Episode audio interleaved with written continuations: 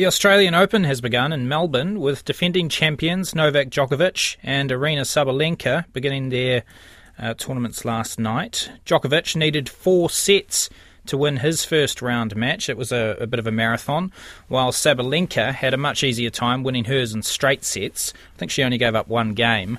The tournament at Melbourne Park has been extended this year and is the first tournament in twenty-five years without either Roger Federer or Rafael Nadal playing. To give us an update uh, from the opening day, uh, we have tennis commentator Dave Worsley over in Melbourne. Kia ora, Dave. Yeah, kia ora. Uh, interesting first day with uh, Djokovic struggling a bit in that match. Well, he struggled quite a lot, really. At one stage, well, thinking maybe could this be an upset for the ten-time champion against a player who was in his first ever Grand Slam main draw match. So it was like Djokovic, well into his thirties, against an eighteen-year-old who had qualified. And uh, that uh, Dino uh, Prizmic, well, he was a very talented player who just gave it all against uh, Djokovic, who was struggling and looked as though he had really been through five sets. It was only four in the end, but it was four hours long, that match, the longest first-round match that Djokovic had ever played. Can we read into this? I mean, is there, is there anything to read into it, or, or could Novak just be a little bit rusty? Well, that's a good question, but uh, you know, Djokovic never really is rusty. I mean, he's won the tournament ten times.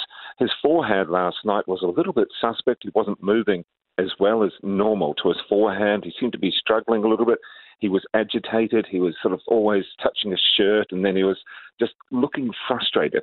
A little bit frustrated at the crowd. He did uh, make a few comments to them. Uh, they were making a few comments to him. Uh, but at the end of the match, he looked as though he'd been in twelve, uh, you know, twelve rounds in a boxing ring sort of thing. That's what he looked like. He's going to have to be a little bit concerned about it. He knows he'll get better, but he only dropped one set, but it did take four hours out of his body.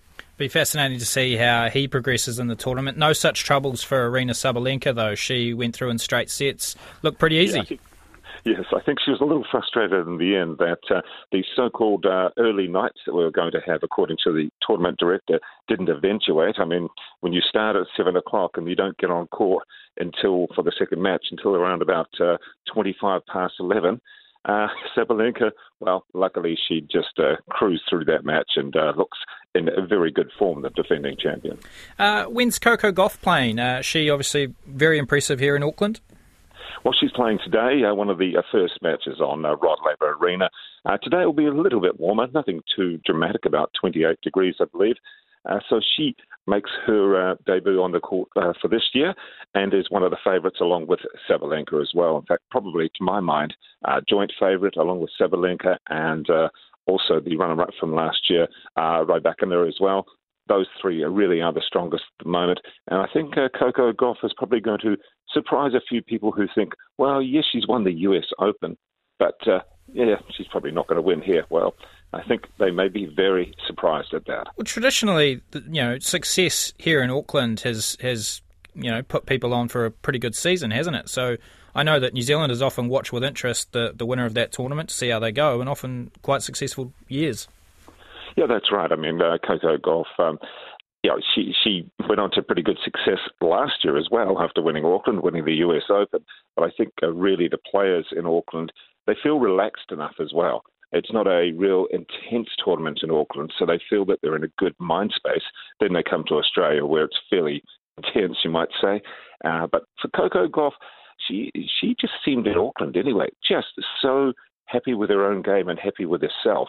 And uh, that's going to help in this time at uh, at the Australian Open as well. Absolutely seemed at ease when she was playing in Auckland. Uh, thank you so much for your time, Dave. Really appreciate it and look forward to coming back to you as the tournament progresses.